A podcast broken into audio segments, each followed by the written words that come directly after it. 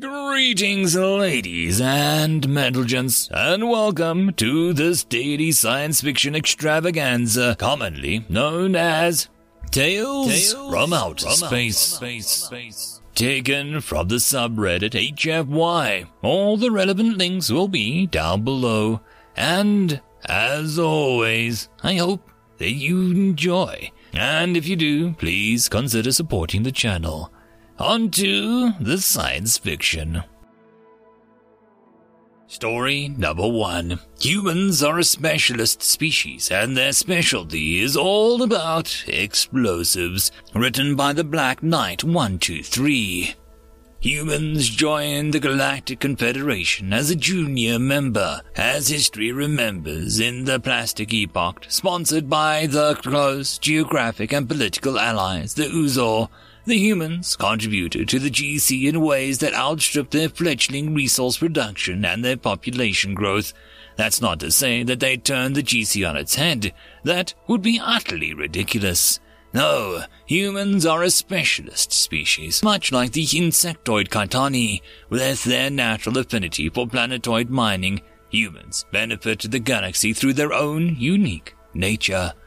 Human politicians are competent at bureaucracy, but hardly a shining light in the parliamentary floor. Their risk-tolerant mentalities make it painfully obvious that no human serviceman will ever rise above the ranks of GC mayor. They have no outstanding physical qualities that redeem them as shock troops or in the event of violence. What humans do have is far, far more capable and terrifying. The GC is no stranger to violent and warlike species. The parliamentary nature of the GC is a perfect political defense against aggressive cultures, and so the GC remains a stabilizing force in the cosmos, giving all worlds, species, and cultures a voice, pervasive contribution from all walks of life to build a better future for all. What this really means is a lot of nothing ever gets done. Nothing is greater motivator of political protectionism and threats to politicians. When a bureaucrat fears their life is in danger, somehow, someway, laws get passed in record time. It was the events of the Galactic Rotation 56 Plastic Epoch GC Session 30168 that highlighted the uniqueness of the human mentality. GC Session 30168 was in the midst of a day of respite after several grueling sessions and point to counterpoint, the political dance amongst the stars, all representatives were taking a scheduled break to socialize and attend one of the many galas that were the main social event in the capital. The off-the-books deals that happened here helped the more involved species scrounge up political support on the bills that were in the process of being voted upon. The music and ritual dance was a part of the multicultural species amalgamation in the biggest melting pot in the galaxy, with every species having a permanent habitable zone on the massive space station, along with the associated support crew, staff, and security services. Each species zone was a small city unto itself. On this revolution, the human delegation was in attendance on the Trigonian sector, along with several other member races, all posturing and positioning on the upcoming non-aggressive sanctions on the Trigonian Empire. The Trigonians had recently annexed several garden worlds of mixed population on the border that they shared with the Katani. Aggression between the GC members is expressly forbidden. The hot bill of the session was a series of economic detriments to discourage the Trigonians from pursuing this line of conflict. That was the intention until the message was received. Simultaneously across the entire capital station, every message board, every tablet, every screen suddenly broadcast the same message. A masked face and altered voice yelled them out a message in GC Standard. Attention everyone on the capital. We are your reckoning. We, the parasitic wasps, reclaim every life lost during the Trigonian aggression. They took from us our worlds, and we will take from them their lives. The bomb will go off in two hours. Every non-Trigonian can leave the sector via the neutral zone. However, if a single genetic Trigonian does the same, we will blow the explosives instantly. Form an orderly evacuation, and everyone but the Trigonians will be spared. Beldus and everyone in the sector will die. We will be watching. The message ended, and there was panic, chaos, and disorder at the Trigonian Gala as different representatives scrambled for the exits, heading down into the streets, moving towards the neutral zone border.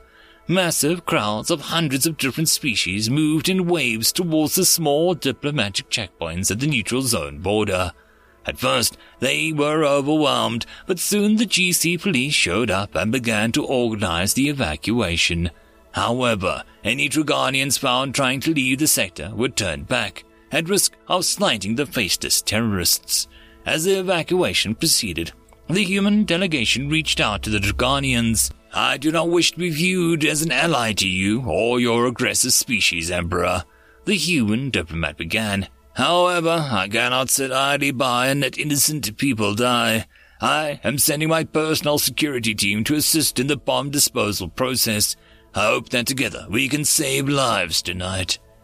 Bomb disposal process? The Trigardium Emperor growled. We dare not touch the thing and risk the early conclusion of the terror attack. I am loading my people into emergency shuttles, and when the sector is clear, we'll just jettison from the station. The damage to the sector will be repairable, but the lives are not. I am happy for any help that you can send to speed the evacuation, but we have no military unit involved in any sort of bomb neutralization. You need not worry, Emperor. My people are the best. The human ambassador replied, terminating the communication. The bomb disposal unit, a team of ten humans, four diffusers, four support team, and two K9 operators were the only Sophonts to actively enter the Trigonian sector that night. They were the only individuals involved in the bomb defusal process. As the evacuation continued and the timer ticked down, the small human team did their work. K9 operators raced through the sector, finding and tagging a series of 10 explosives spread throughout the sector. The diffusers in their anti-trauma gear dutifully ripped open and tore into the bombs. The bomb clock ticked ever closer to zero, and the diffusing team moved from explosive to explosive, successfully rendering each device inert.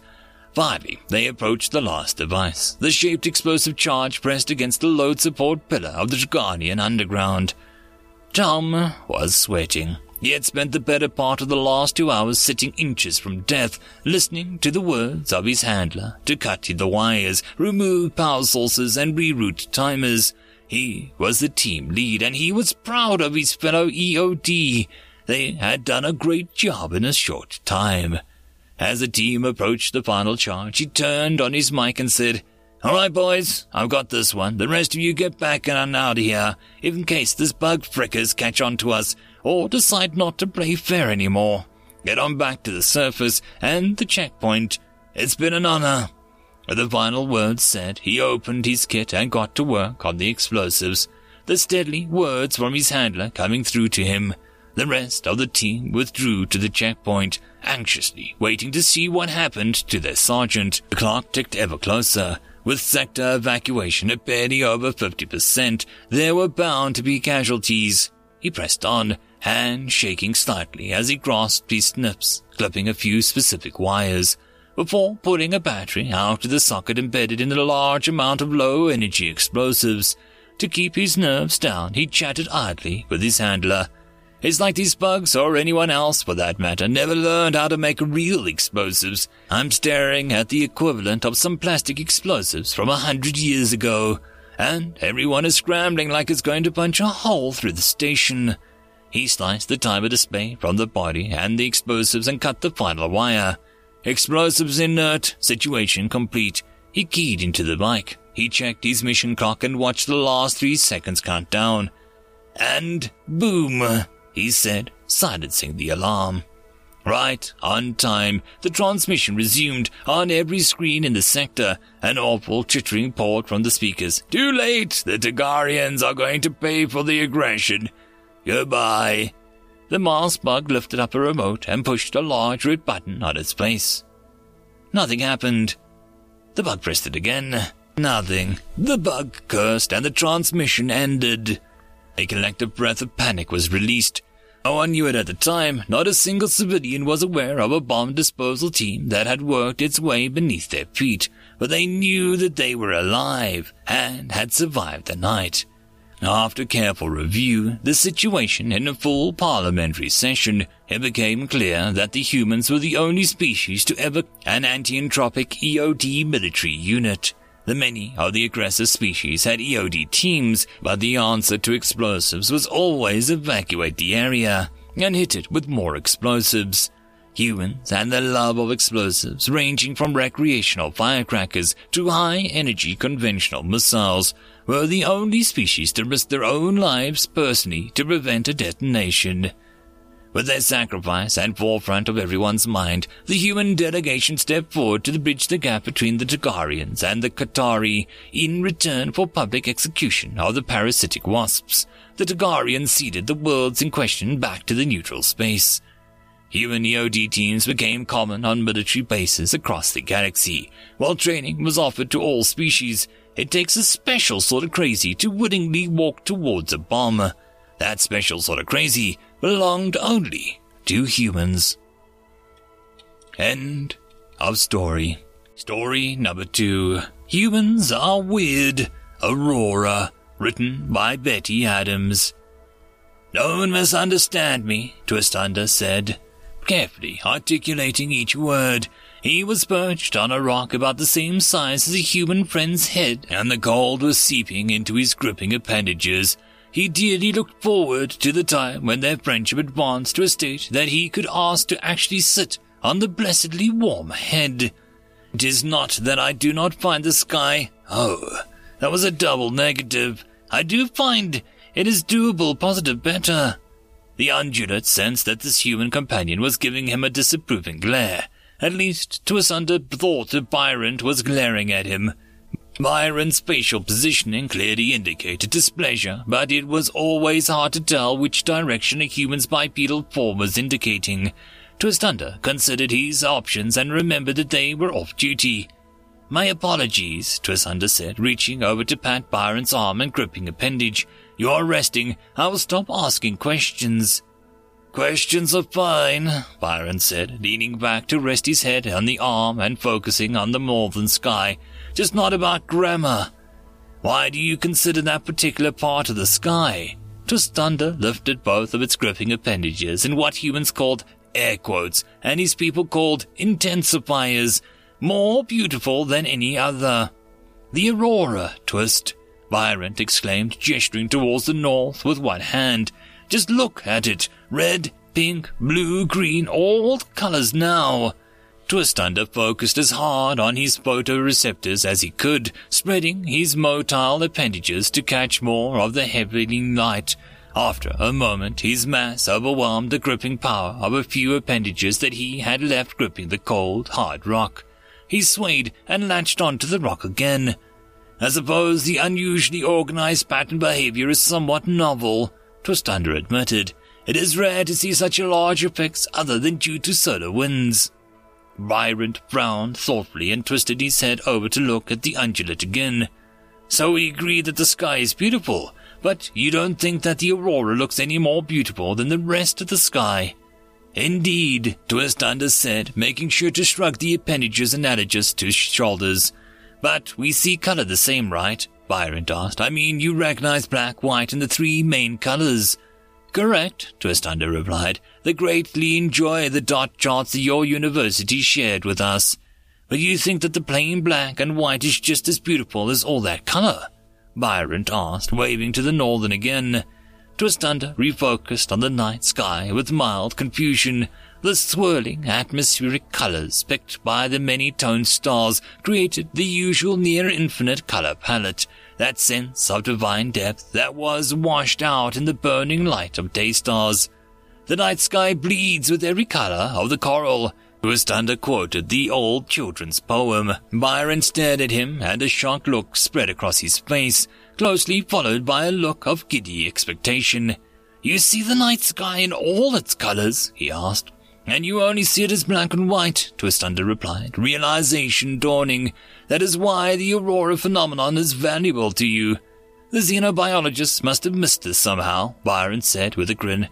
Well, our species did only meet recently, Twistunda replied.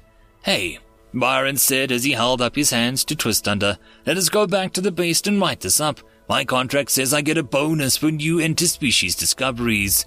To Twistunda's delight, the moment Byron's hands closed around him, the human gave an exclamation of displeasure. You're freezing, Twist. Here, hold on to my head.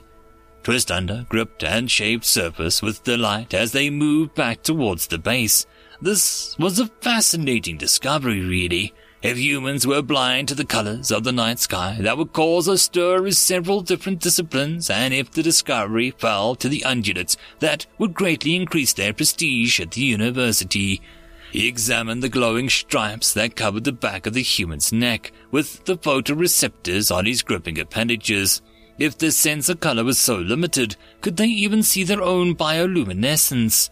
That might explain the seemingly random distribution of self-depiction pigment in the visual art. He resolved to ask Byron about it after the human completed his report. End of story. And that, my friends, concludes this dose of science fiction fun.